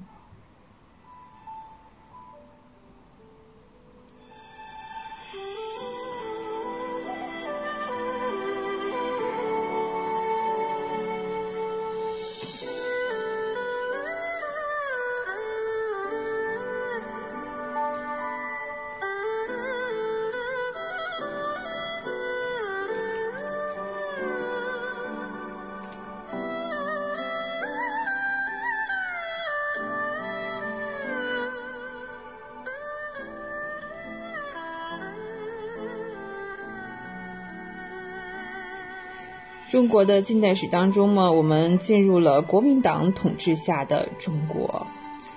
哎呀，这是从南京时期哈，一九二七年到一九三七年，我们先来看一下。在一九一三年、一九一一六年是袁世凯当权的期间呢，孙中山已经是流亡日本，他在一九一六年回到了广州啊。嗯，这个在组织的方面哈。国民党进展是不是那么的明显？上个节目当中，我们聊了孙先生的三民主义：民族、民权、民生。到孙中山先生在一九二五年去世啊，嗯，怎么说呢？他的这个三民主义还要继承下去啊，国民党大业啊还要继续下去。到了一九二六年，黄埔军校毕业的学生。达到了数千人，那国民党军队呢也达到了十万人。国民党成为了中国重要的党员的人数呢，大约是二十万啊。这当中呢，当然也分为了左派和右派啊。中国社会的内部变化也就促进了国民党的发展，呃，工业在城市当中呢开始兴起了。你像烟厂啊、纱厂啊，还都成立了工会。通商的口岸呢以外的地区，呃，开始出现了新的投资。这个商会呢，会出现在中等规模的城镇当中呢。企业家、商人、官员、记者以及国外的公司职员啊，共同组成了这样一个像这个中间阶层吧。嗯，城市中啊不太稳定的因素依旧是像这个官办啊，还有天主教啊、什么新教教会这种学生啊，不要少看他们有几百万人呢，几百万的学生。一九二五年的五月，上海的学生游行抗议外国资本家啊残酷的剥削中国工人。那国际租界的警察向游行队伍开枪，哎呀，这一下就造成了十三人死亡，五十人受伤。这一行径呢，激发了民族主义和反帝国主义的热情，全国各地爆发了罢工和抵制洋货的运动。我在这里要提到一点，就是香港，香港的这项运动呢，持续了十五个月，一年三个月呀，抵制洋货。在当年，这是一个有志气的城市。在这种情况下呢，中国共产党也是有所发展的。一九二六年，党员的人数大约是两万。哎呦，那时候国民党二十万啊。中国共产党在学生组织、工会，甚至是国民党内部，都是有很大的影响的。当然，先前我们不是达成了这个协议嘛？对对对，在决议当中呢，孙中山允许中国共产党党员以个人身份加入国民党，比如说这个周恩来同志哈，朱总理。但是呢，是禁止这些人在国民党的内部再组成共产党团体。呃，莫斯科的方面也是同意了这个政策。对，当时是苏维埃啊，牵线搭桥啊。他们认为呢，共产党的力量是过于薄弱了，现在是没法独立的完成一些任务。通过与国民党的合作啊，可以呢加入到反对帝国主义和封建军阀的这个斗争当中去。啊，如此一来呢，我刚才提到了周恩来就出任了黄埔军校。政治教育部的副主任，直到一九二六年，国民党在广州及周边地区建立起了根据地。蒋介石认为啊，这个北伐地方军阀的时机已经成熟了。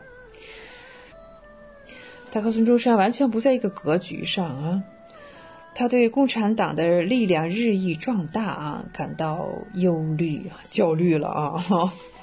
在启程之前呢。开始去北伐之前啊，就解除了广州国民党机构啊、苏联顾问和共产党员的职务。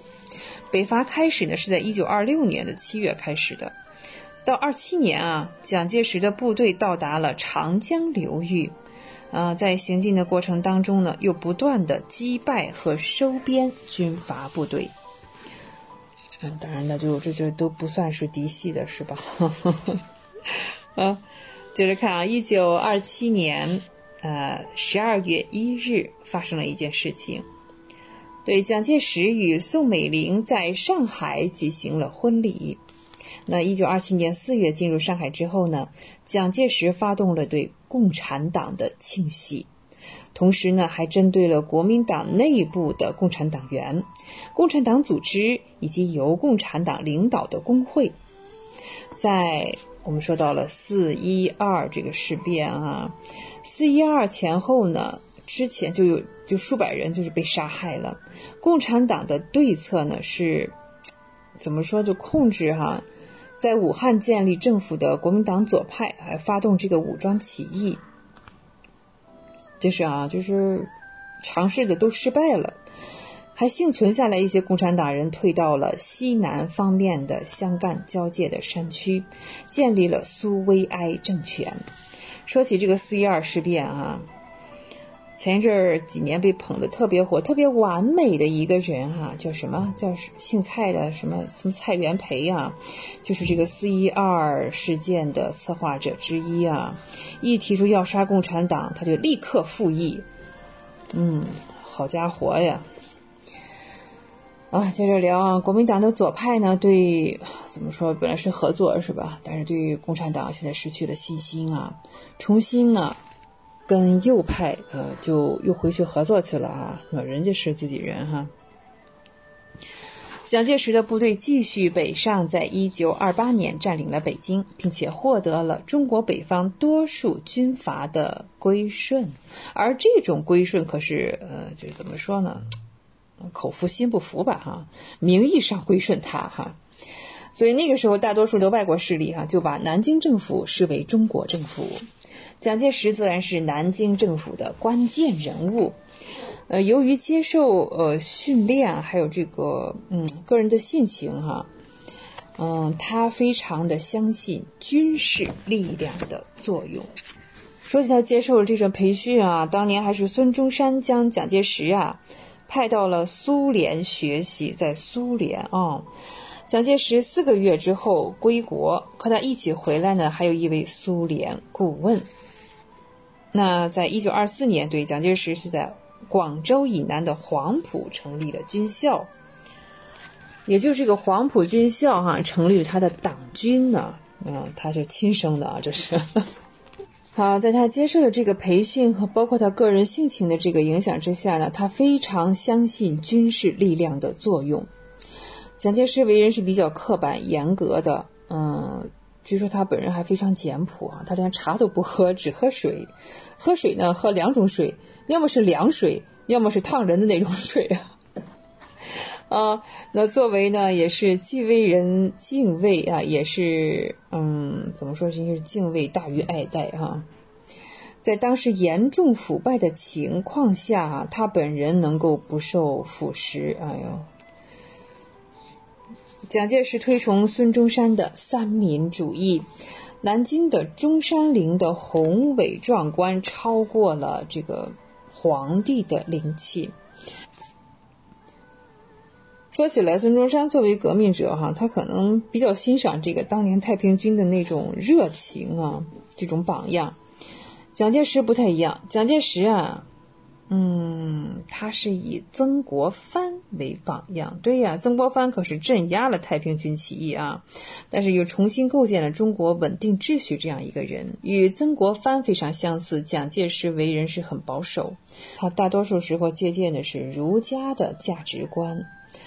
嗯，他在一九三四年发起新生活运动啊，就是复兴这些价值观的尝试。蒋介石的权力与军队、国民党的政府官僚为依托，那军队呢由黄埔系以及从日本受训归来的军官来控制着。黄埔系在个人层面对蒋介石忠心耿耿。一九二七年之后，德国军事顾问呢取代了苏联顾问，他们按照德军的组织方式，对蒋介石的军队进行了重新编整。嗯，包括建立一套行政体系，国民党的财政收入大部分就用于军事，他的军队扩张成为了拥有三十万人的现代化军事力量。黄埔军校毕业生同时还控制着秘密的军事警察机构，用来干什么？当然了，镇压共产党嘛，还有一切其他反对蒋介石政府的人士。蒋介石啊，在一九三八年成为了国民党的党主席。人口稠密的长江中下游省份啊，依旧是国民党的势力范围。对啊，他们得到的资助也最多在那个地方。然而呢，我们说起北方的军阀，只是表面的归顺啊，嗯，他其实没有那么多力量真正控制这些军阀，包括共产党，还有日本占领区的一些边远的地区。南京时代哈是有所进展，蒋介石的部队在一九三零年的中原大战击败了北方的军阀，在三四年呢又平息了沿海福建省的呃一些事变。啊，聊到这里呢，对，中文了不得，中文不得了。嗯，我们要跟大家说再见了。我是轩轩，也欢迎您继续收听怀卡托华人之声的其他栏目。下期节目我们再会，再见。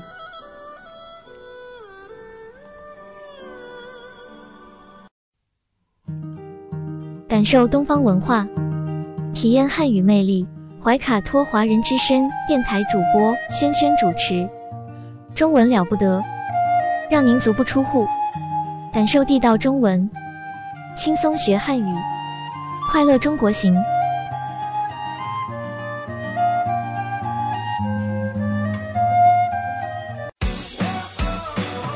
中新时报 Asia Pacific Times，新西兰南北岛全国同步发行。关注天下，服务新华，即刻关注官方微信公众服务号“中新华媒”，在线读报、华语广播、视频报道，应有尽有。您关心的时政新闻，您关注的生活爆料，您想知道的商业资讯，您想了解的社会百态，离不开您的《中新时报》。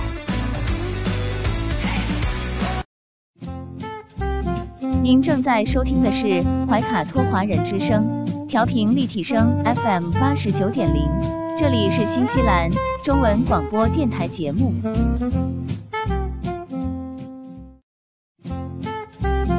您正在收听的是怀卡托华人之声，调频立体声 FM 八十九点零，这里是新西兰中文广播电台节目。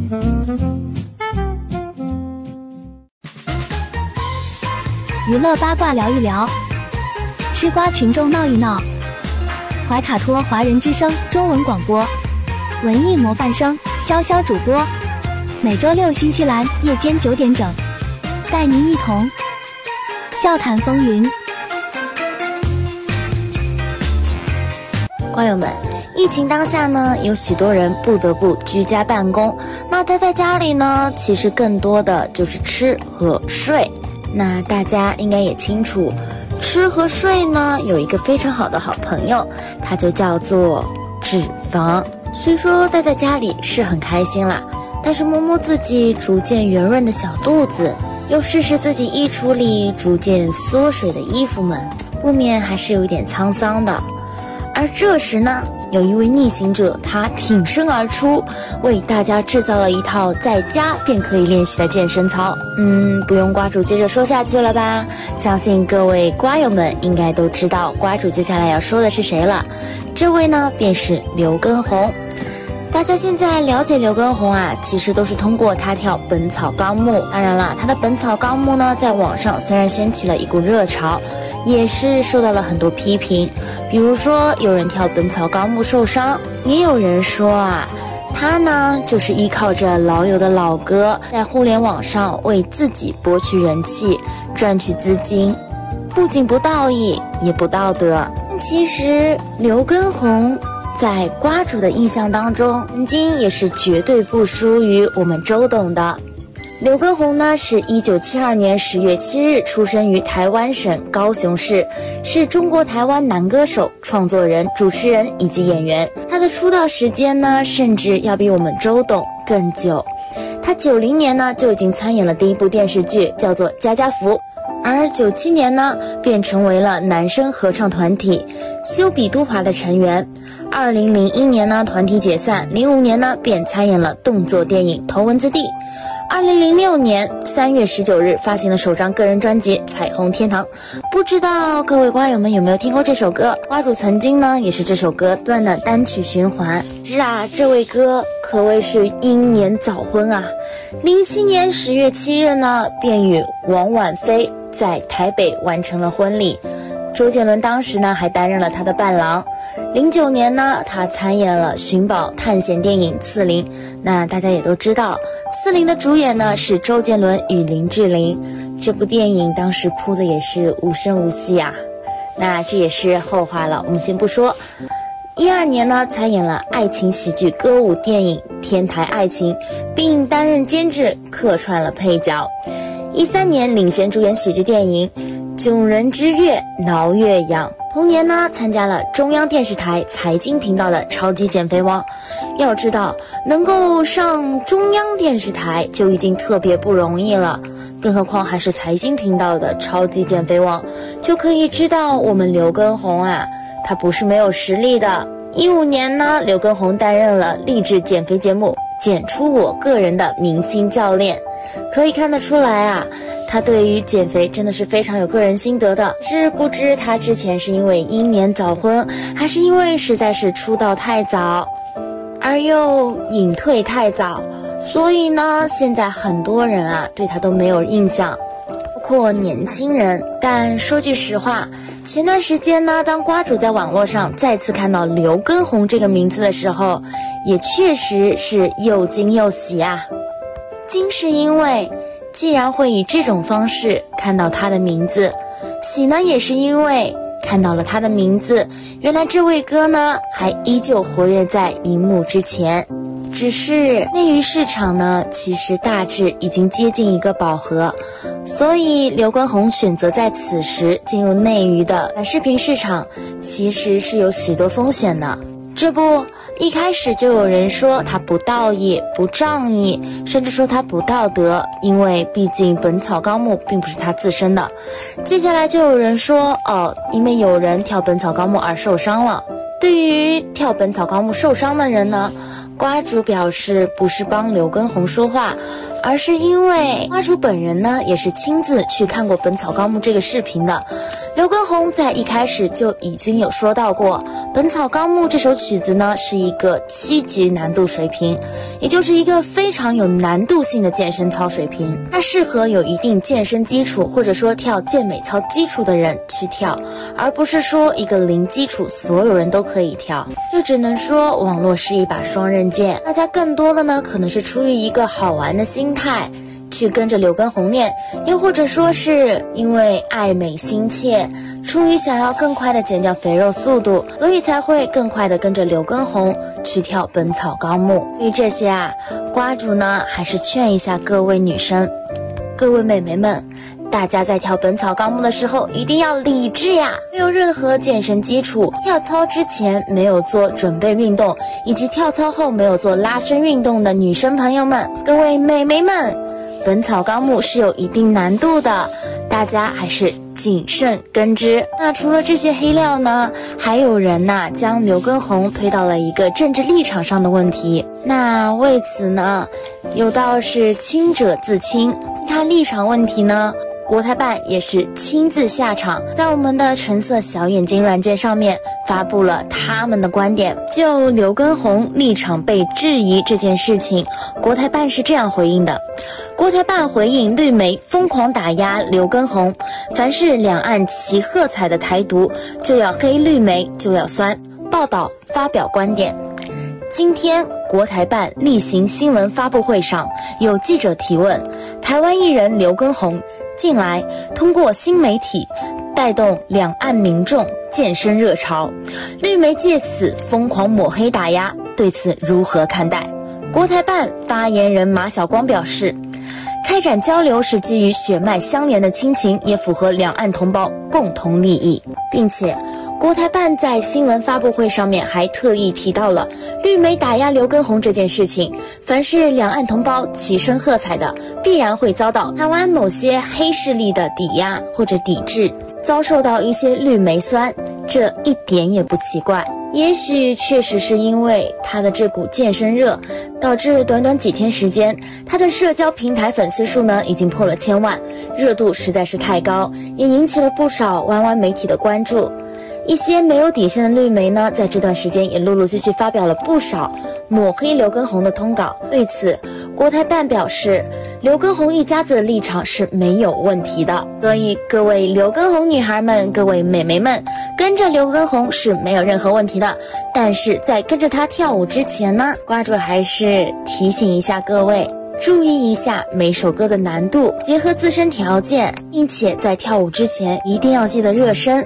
而在跳舞完之后，一定要记得拉伸，这样呢，才有助于我们在保护自身的同时，更快的甩掉我们的肥肉。好了，那今天的第一颗瓜呢，就是这样，让我们一起来听一下刘畊宏好听的《彩虹天堂》。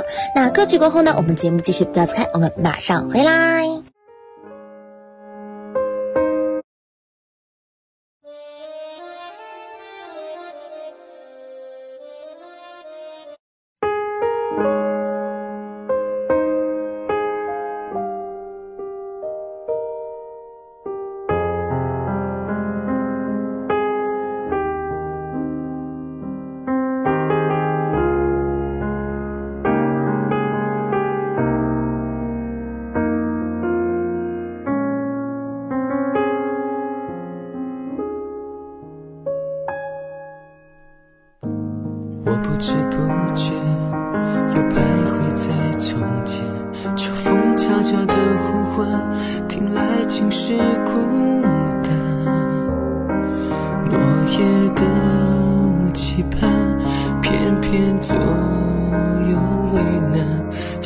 寂寞般，跟着飘进灰暗。我不问不问，也许好过一点。被遗憾关在房间，挣扎只是拖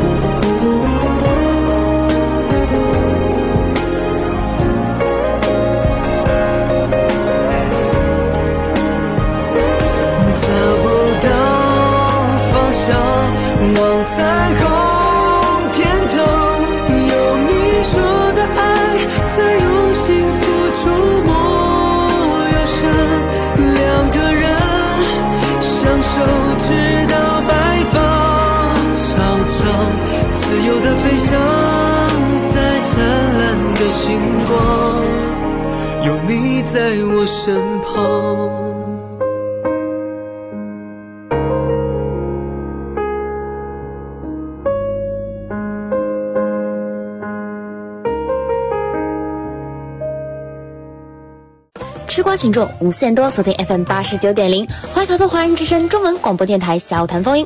Hello Hello，各位友们，大家好呀，我是你们的瓜主崔错切。那在本周的第二颗瓜呢，瓜主想要提到一个久违的名字，叫做阿娇钟欣桐。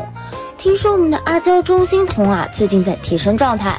说到阿娇钟欣桐，知道收音机前的瓜友们，你们会有一个什么印象呢？瓜主对于阿娇的印象便是脸长得真的是很美，她的脸绝对是天仙级别的，但是她的身材。瓜主静默了一秒，金瓜友们应该都懂的。但听到了一个好消息，便是我们的阿娇最近啊在提升状态。她呢也在微博上晒出了自己的伙食，一天就吃紫薯饱腹，明显就是在减肥期。之前发胖啊，就已经很多人催着她减肥啦，觉得脸好看，但是也绝对不能放弃身材了。不过劝她的声音倒是有许多，只是一直都没有什么效果。在我看来，他上一次减肥好像就是他结婚那会儿吧。不过，也已经是上一次。这次虽说也是复制行动了，可能也是因为我们的阿娇姐姐目前正在参加《浪姐三》的缘故。另外，再插一个小插曲，我们的王心凌甜心教主王心凌竟然也去参加《浪姐三》了。只不过呢，姐姐的实力和身材虽然都有在保持。但由于之前整容的缘故，导致她的脸呢还是会有一点点的僵硬。虽说近几年她每年都在做修复手术，可论颜值与美貌，与其他姐姐们相比，还是会有一点差距的。所以现在王心凌许多粉丝就怕心凌姐姐最后会被当成情怀炮灰，当然这也是瓜主所担心的。目前，心灵姐姐可以说是已经将事业重心啊全部挪到内地来了。最明显的标志呢，便是她已经在内地签署了娱乐合同。只是姐姐虽然实力依旧，情怀的红利呢，确实也吃不了多久。现如今啊，内娱市场呢已经逐渐趋于一个饱和，甚至是溢出的状态。而之前我们童年所敬仰的那些偶像剧男神女神们，也开始慢慢的将事业重心放到了内陆。对于他们来说，最好的平台莫过于这些综艺节目。举个例子，就比如说《歌手》上的张韶涵，《浪姐三》的杨丞琳，《追光吧哥哥一》的汪东城，以及。披荆斩棘的哥哥你的棒棒糖獒犬，虽说多少吃到了一点节目的红利，但与他们巅峰时期相比，这些真的算不了什么。他们当中更多的。是在资本的操控下，沦为了一个情怀的炮灰。但有一说一，能够再次看到他们活跃在荧幕之前，瓜主自身啊还是非常开心以及兴奋不已的。我们说回阿娇，现在节目的关注度呢也是不错的，几位姐姐去参加也是肯定想要奔着一个好结果去的。所以不管是翻红还是拥有话题度，起码得有一个好状态。印象分上肯定不能差，毕竟 Twist 自带的滤镜已经有一项优势了，但不代表去了节目之后还能咸鱼，所以有所行动是必须的。有志者事竟成，那希望他会有一个好的结果吧。好了，那今天的第二颗瓜呢也吃完了，希望我们听一首好听的歌曲，歌曲过后我们节目继续，不要走开，马上回来。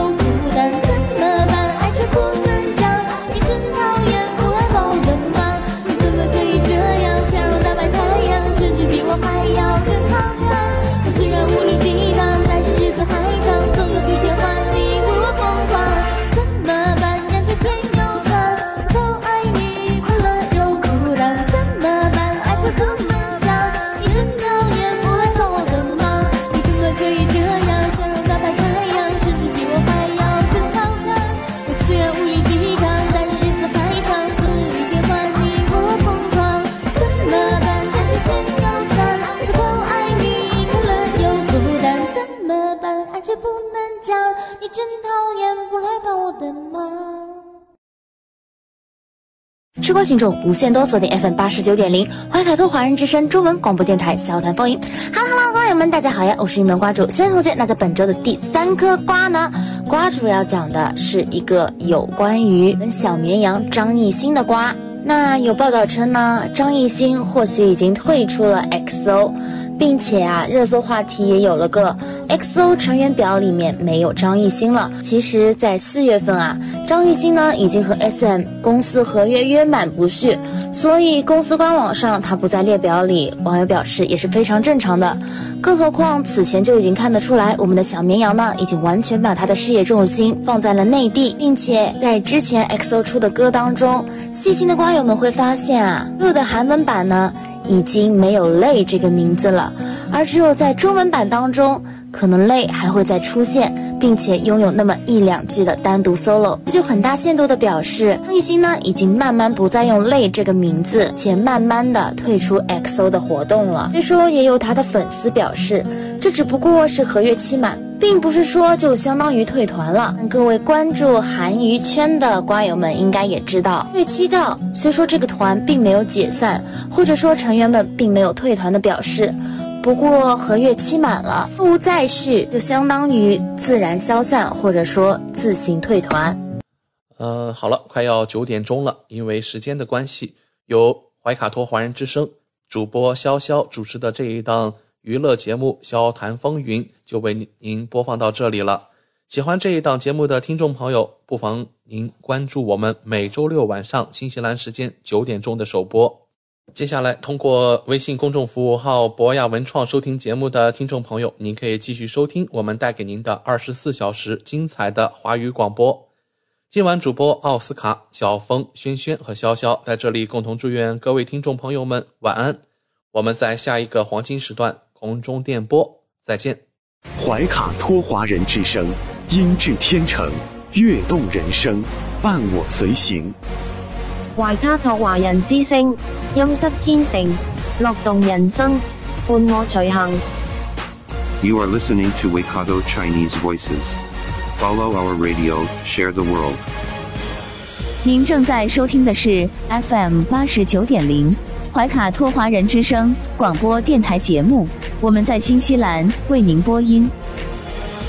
For more episodes, use the accessmedia.nz app for iOS and Android devices, or subscribe to this podcast via Spotify, iHeartRadio, or Apple Podcasts. This free FM podcast was brought to you with support from New Zealand On Air.